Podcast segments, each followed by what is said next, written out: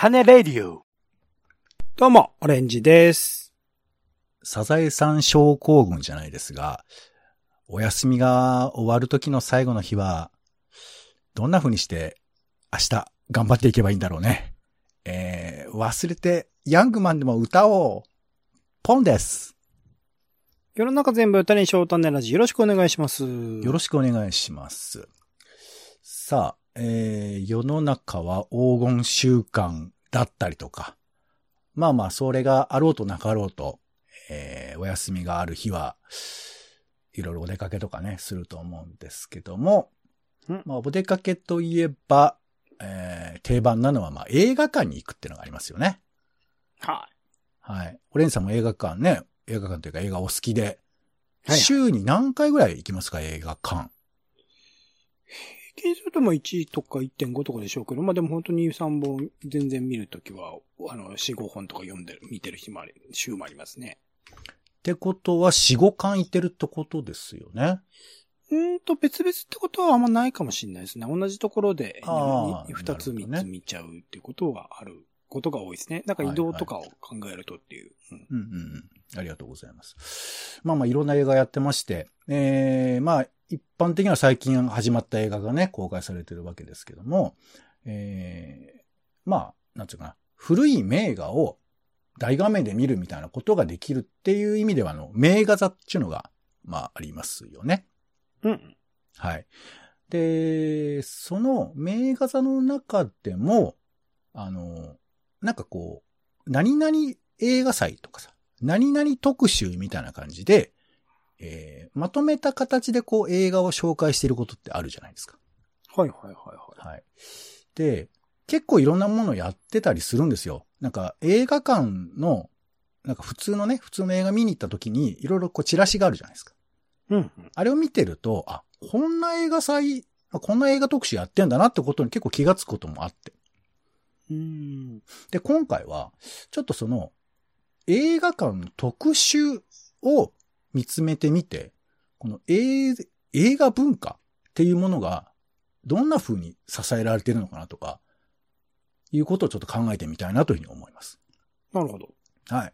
ということで今回は、まあ、えー映画館の特集で、えー覗く、メディア覗きということですね。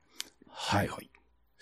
ということでですね、えーまあ、こうピンと来てない人もいるかもしれないので、ちょっと少し例なんか挙げていきたいなというふうに思うんですけれども、えーまあ、大体その、あれなんだよね、割とこう、特集をやっているところは、あの、割とか決まっているところがありまして、うん。えーまあ、例えばですけどね、えー神保町シアターってご存知ですかね。神保町に映画館が、あの、まあ、岩波ホールもありますけど、神保町シアターって映画館がありまして、うんえー吉本の劇場が横に入ったのかな？うんうんうんうん。で、そこでやっている、例えばこれ4月30日から5月20日までですけど、子役の天才、戦前戦後の日本映画を支えた名子役たちっていう特集がやってますよ。へえ。そう。で、これまあ見ると、まあまあまあ名画座ってことですけどね。えー、ちょっと僕ピンと来てないところもありますが、例えばまあわかりやすいところだと、えー、わかりやすいのかな。風の又三郎っていうね、作品。宮沢賢治。宮沢賢治が原作で、えー監督島浩二さんという方なんですけど、知らないな。まあ、この大泉明さん、大泉明さんってあのヒゲの人ですよ。ヒゲの人？ヒゲの人わかんないかえーと、なんかあの、ヒゲの子役、えーひげの、あ、わしゃね、わしゃ、わしゃ、かなわんよみたいな感じの、ちょっと、かなわんよ別のギャグなんですけど、大泉明さんって、えっ、と、なんか、あの、ひげがダリみたいな人。ヒゲが誰みたいな人はごめんなさい。僕、劇作家の後藤秀人さんしか知らないから。そうか。多分、後藤さんは、あの、大泉明を真似してるんだと思いますけど、マジか俺、ダリを真似してると思うけど、ある人。その、まあ、でも、大泉明さん、その大泉明さんだと思いますけどね。とか、えーあと、ま、あの、ちびまる子ちゃん、私の好きな歌っていう、これアニメですね。みたいなものとか、えー、あとあれですね。遥かなる山の呼び声。これ山田洋次監督の作品ですよね。で、この作品の、えー、オーディションで見出されたのが、男は、男は辛いよの三つを。ですよ。おお。吉岡くん。はい。はいはい。みたいなことが、純まあ、純君です。純純君でもあるということですよね。っていう風な切り口で、これ、子役の天才という、まあ、特集が行われているということですよ。はい。これが神保町シアターということですよね。まあ、みたいな形で、まあ、こうやってテーマでね、絞るっていう風なパターンもあったりしますし、それ以外にも、えー、監督。この今、ぜひ見ておきたい監督みたいなことで、えー、これは割と定番というかちょくちょくやってるんですけど、池袋に新聞芸座ってあるじゃないですか。はいはいはい。僕好きでしたよ。最近行けてないけど。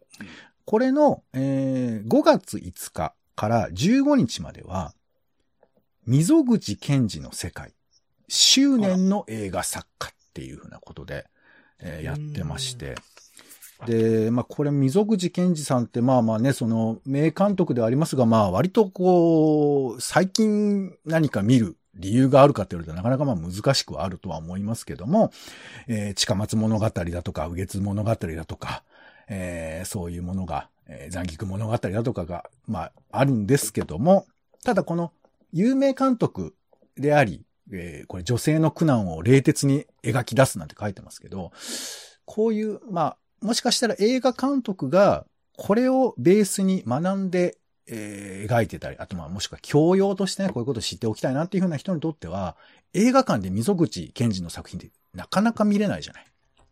そうね。そう。そう思うと、あ、こういう機会にこういう作品見るのいいななんていうふうなことは、まあ思ったりするんだけど、まあちょっとそれはまあ、少し知ってるやつの話かななんて思いますが。まあみたいにこういう定番の監督もあれば、これ僕ね、ちょっと知らなかったんですけど、えークリス・マルケルって知ってます？クリス・マルケルわかんないです。没後10年ということなんですが、これもね、はっきりわかんないですね。もうね、2012年没後も世界のクリエイターにたえ大きな影響を与え続けているという、えーまあ、様々なメディアを自在に使って完成される作品が優雅で詩的であるというふうな紹介をされています。パリ生まれの映像作家だそうですよ。だこれは映画監督というかもしかしたら映像作家ってことに近いのかもしれませんけど、作品名も僕聞いてもわかんないね。シベリアからの手紙、北京の日曜日。ある戦いの記述とかね。いうのありますけど。まあ、これも、えー、これアップリンクですよ。アップリンクアップリンクだなって感じもまああるかもしれませんけど。まあ、みたいなの、えっと、今、吉祥寺しかないですよね。渋谷なくなあっちゃいますそうです。ね。はい。というふうな、こういう発発掘というと、まあ僕みたいな知らない人にとっては発掘な感じがするとか、いうのもあります。で、他にも、えーよくあるのは、あの、地域でくくるやつですよね。えーイタリア映画祭っていうのが、えーユーロライブという、これ渋谷の映画館ですけど、これで、これ4月29日から5月4日まで、えーこの段階でちょっともう終わってるかもしれませんけど、やっていましため。ちゃくちゃ人気あるらしいですね。結構売り切れてましたね。ええそうなんだ。これ、あれですね、最新のイタリア映画、日本の未公、日本では未公開の映画を、えー16本紹介しているみたいな。あ、えー未公開の映画11本プラスアルファで16本ということですよね。確かにでもこういう機会がないとなかなかその、イタリアの映画を見るって難しいことだったりしますよね。上映がされてないんですよね、ほとんど。そうなんだよ。ね。うん。あと、ヒューマントラストシネマ渋谷ではフランス映画フェスティバルだとか、えー、あとは、シネマハウス大塚っていう映画館があるのご存知ですか？はいはいはいはい。行ったことないですけど、知ってますね。はいここではですね、パレスチナの映画。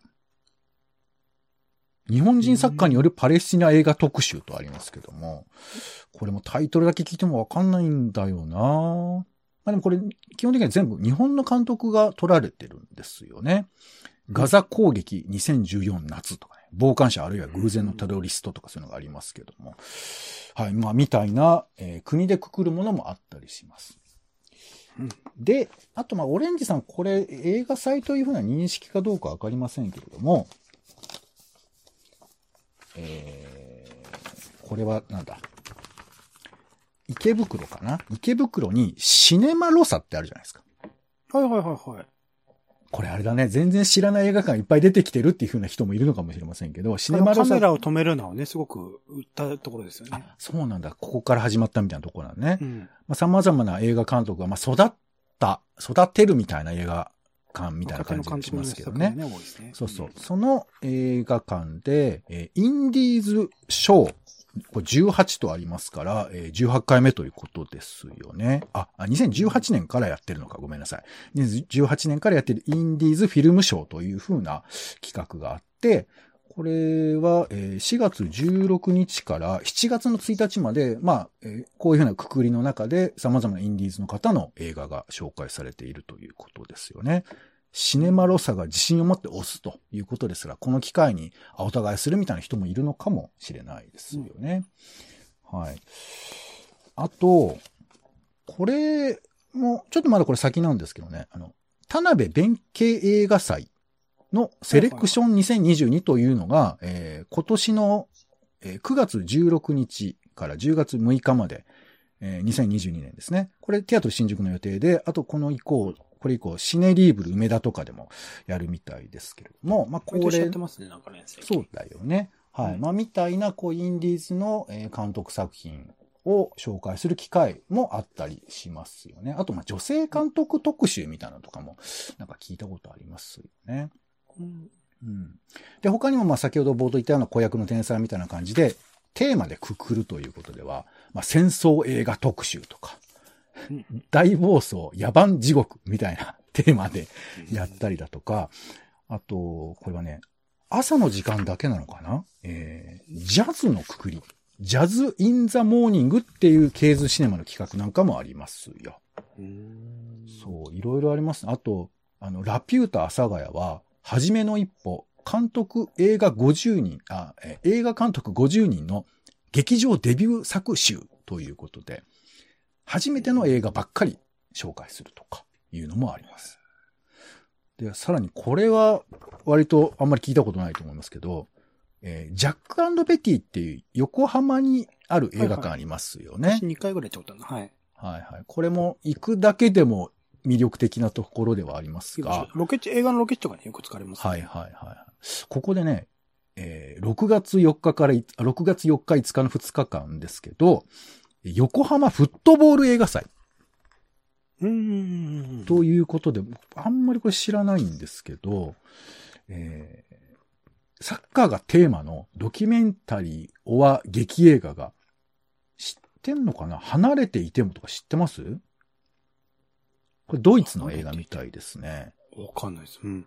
ブラザー・イン・フットボールとかね。アディダス対プーマっていう作品もありますね。これもドイツですね。まあ、みたいな形で、フットボール、サッカーをテーマにした映画祭なんかも、まあ、ありますよ。うーん。そうだ、本当にいろいろこう、テーマなどなど様々な区切り方で、まあ、えーあ、ちょっと気になるなっていうふうな人の気を引くための企画があるんだなということですけど、うんこういう映画祭、まあ、映画特集、映画館の特集って行ったことはありますか？映画特集は行ったことはあるけど、その〇〇っていうよりは、なんかこの作品を見に行こうみたいな感じで行くことの方が多い気がしますね。うんそうですよね。まあこれ映画好きだとタイトルっていうので指定していけるっていうふうなこともあると思うんですけど、まあなんかうなんとなくしか知らないとか、有名な監督の作品見てみようぐらいなところで言うと、こういうくくりっていうのはもしかしたらありがたいかもしれないですよね。うん、うん、ううんん。で、他にもまあ最近だとた浜口竜介さんの、えー特集が横浜シネマリンとかで行われたりとか。なんか全国巡業してますよね、浜口さんのそうなんで企画は。すよね。はい。うんまあ、こまあ、この人の場合は、まあ、まあ、旬と言うとちょっと嫌な感じですけど、まあ、そういうこともあったりしますよね。そう。で、これあのーまあ、映画祭、まあ、映画、特集映画の、まあ、魅力っていうのは何なのかなっていうとこなんですけど、えーまずは、あの、やっぱり、あの、一旦かけられてる映画だから、これどういう風に切り口見せるかみたいなところがあると思うから、だからトークショーとかさ、結構面白い人呼べたりとかするよね。うん、うん、うん、うん。今改めてやるときにトークショーとか。あとまあ、うんぶ舞台挨拶はまあ新作でもあるから、それはまあ普通かもしれないですけど、あのー僕がね、昔行った映画祭で、あのーこれはね、よいしょ。これ角川系の企画なんですけど、勝慎太郎映画祭っていうのがありまして。うん。これ7回忌だったんですけど、2003年ですね。結構前ですが、この企画ではね、めちゃくちゃ豪華なパンフレットを出していいていたんですよ。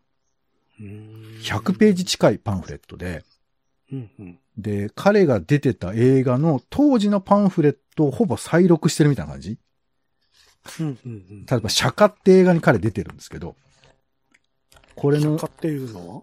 お釈迦様の釈迦ですね。あ、会社の歌じゃなくてね。うんはい。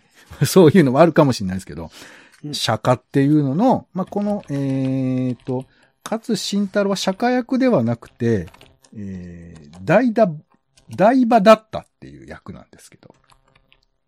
うーん、なんか悪いお坊さんですか？まあ、えーとね、ちょっと、あの、戦うね、シッタと戦う役なんですけど、あ、じゃあ敵役なんだ。うんそうそうそう、かまあまあまあ、そうそう。で、このね、煩悩の塊なんだよね、多分ね。いやいや、もうでもそんな、あの、イージーに語りたいんですけど、もうこの映画凄まじすぎてぜひ見ていただきたいんですけど、釈迦。そう。えあの、撮り方も特殊で、まあこれちょっとこれだけ話してもしょうがないんですけどね、あの、なんつうのかな。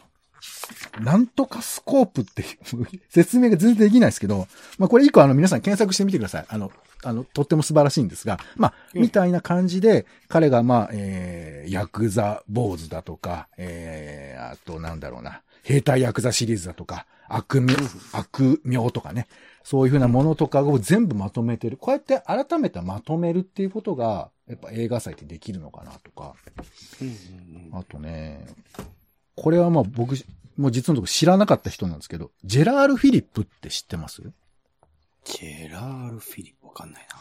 まあフランス映画で、ええまあめちゃくちゃかっこいい顔してますよ。いい顔されてるこのジェラール・フィリップさんなんですけど、1959年に36歳で亡くなってしまったという方なんですよ。若い。で、この人の映画祭というのがやってたんです。う昔。んでこれがまあめちゃくちゃ古い1996年ですから。うんうんなんですけど、この当時、あの、オリジナルでパンフレットを出されてて、これ40ページぐらいのパンフレットですけど、でこうやってこう、改めて編み直すみたいなことが、まあ多分映画祭の一つの魅力なのかな、あ映画特集のね、魅力なのかなというふうに思ったりもします。だから、まあなかなかこうやってパンフレットを作るのは難しいけど、今ここでこういう特集をする意義みたいなことを、おそらくやり手はすごく考えるんじゃないかなと思うんですよね。で、そのコンセプトを、まあ、映画だけで伝えるのか、こうやってパンフレットまで作るのかっていうようなこともあると思うんですけど、おそらくは僕はね、結構ね、そういう意思が皆さんに終わりなんじゃないかなとは思うんですよね。うんうんううんん。はい。ということで、まあ、あの、映画祭、映画特集をどういうふうに、どういうものがあるか、えーそしてどんなふうなことが思いとしてあるのかな、みたいなことをちょっとえー喋、ってみましたけれども、まあ、シンプルにこう魅力みたいなとこですよね。僕が思う魅力としては、うんやっぱりあの、古いとか新しいとか、えー国の違いとか、えーあとそのまあ規模だとか、そういうふうなことを取っ払えるのがやっぱりこの映画特集の魅力かなというふうに思うんですよね。うんうんまあどうしてもそれはまあ別に悪いことじゃないですけど、新しい映画が普通はかかってるわけじゃないですか。うんだけど、映画って、まあ、いわば別に今見なくても、10年前、20年前、40年前、50年前のものを見ても、映画って自由なわけじゃないですか。うんうん規模が大きくても小さくても。ただそれをなかなかこう見る機会が作れない中で、まあもちろん名画座で単体で出すとかね、あの、すごく大ヒットして見ることができるというのもありますけど、こういう特集という形を組むことで、えーいろんな出会いができるというのがまあ一つあるのかなというふうに思ったりします。うんうんそれからまあ映画を介して、やっぱりこう、その地域の文化だとか、まああとはシンプルに映画の歴史がわかるみたいな。古い映画を見ればうんとも思うし、えーインディーズで撮られてれば、あ今こういう風な映画の技術があるんだな、みたいなことも分かったりするという、まあテクニック的なことも分かる。でそしてまあ一番大きいのは、スクリーンであの映画を見たいが、やっぱり希望が叶えられる。まあ、これはあの、特に名画座では特にあると思うんですけれど、やっぱこの広くあまねく、特に人気がなくてもこういうくくりだとできるっていうような機会で言えば、やっぱこの時見れたっていうのはあると思うんですよね。うんうんうんそうそう。まあ、まあ、名画座でももちろんそうなんですけど、この特集では、多分ね、この映画をかけたくてこの特集作ったっていうのもあると思うんですよ。単体では出せないけど、くくりだったら出せるみたいな、なんかそういうこともあるんじゃないかなと僕思ったりするので、まあ、こういう風なところら辺の魅力をちょっと気になる方はですね、ちょっと映画特集。これね、なかなか検索キーワードが僕見えないのよ。映画祭って入れちゃうと、東京国際映画祭みたいなこととか、えー、ベネチア映画祭みたいなことになっちゃうので、なんかいい名前があるといいなとは思うんですけど、まあ、あの、ちょっとリンクなどはね、え、サイトに貼っておきますので見ていただければなというふうに思いますが、オレンジさんいかがですか？この映画特集、映画館の特集。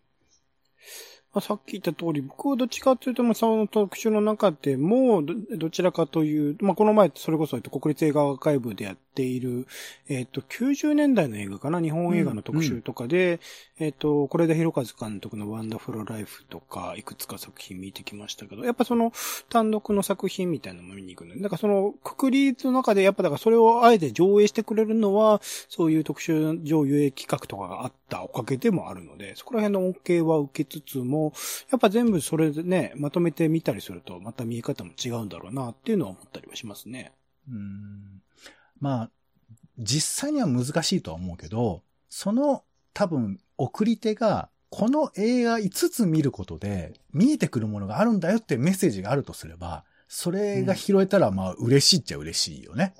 うんうんうん、しかも映画館で見るっていう体験であればっていうのが、なかなか難しいような気もするんですけど、ただまあ僕個人的な話で言えば、これあの、さっき言ったジェラール・フィリップの映画祭のパンフレット僕は買ったんですよ、当時。うん。で、やっぱなんかその、作り手の情熱みたいなものがそこに溢れてたから、ついつい買っちゃったんだと思うんですけど、うん。まあ理想はね、当時、上映当時見るのがベストなのかもしれませんけど、こうやって編み直して、ぜひ見てほしいっていうふうな思いが、この映画特集には溢れてる場合もあると思いますので、まあ、その辺を拾えれば、うん、まあ拾っていただいて、まあ別にその映画を見れなくても、そういう映画があるんだってことだけでも拾えれば、まあ最近配信とかで間接的に見れるので、うん、まあセルフで映画特集を、あの、お家でやっていただくというパターンもあるのかなとは思います。うん、うんできますね。うん、はい。ぜひそういうふうなね、あの、強い意志で やっていただいてもいいのかなというふうに思います。うん、はい。ということで、まあ、今後ね、えー、こんな映画特集やってほしいっていうふうな話もしようかなと思って、まあ、時間のおかげでここまでいたしましょうか。はい。またいつかね、こんな話もできたらというふうに思います。あの、ちなみに、えー、種ラジの種助ではですね、えー、名画座の、えー、紹介などもしておりますので、えー、そちらの方も聞いていただければなというふうに思います。はい。ということで今回は映画館の特集を、えー、追ってみるという、えー、メディア覗きのコーナーでございました。はい。お開きです。お相手は、えー、そうですね。最近見たい映画特集、そうですね。えー、ジョージア映画祭に行きたかったんですけど終わっちゃいましたね。えー、また探してみたいと思います。えー、ポンと。オレンジでした。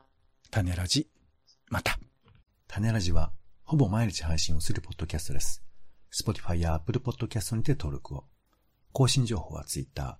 本編でこぼれた内容は、公式サイト、種ラジ .com をご覧ください。番組の感想や、あなたが気になる種の話は、公式サイトのお便りフォームから。お待ちしています。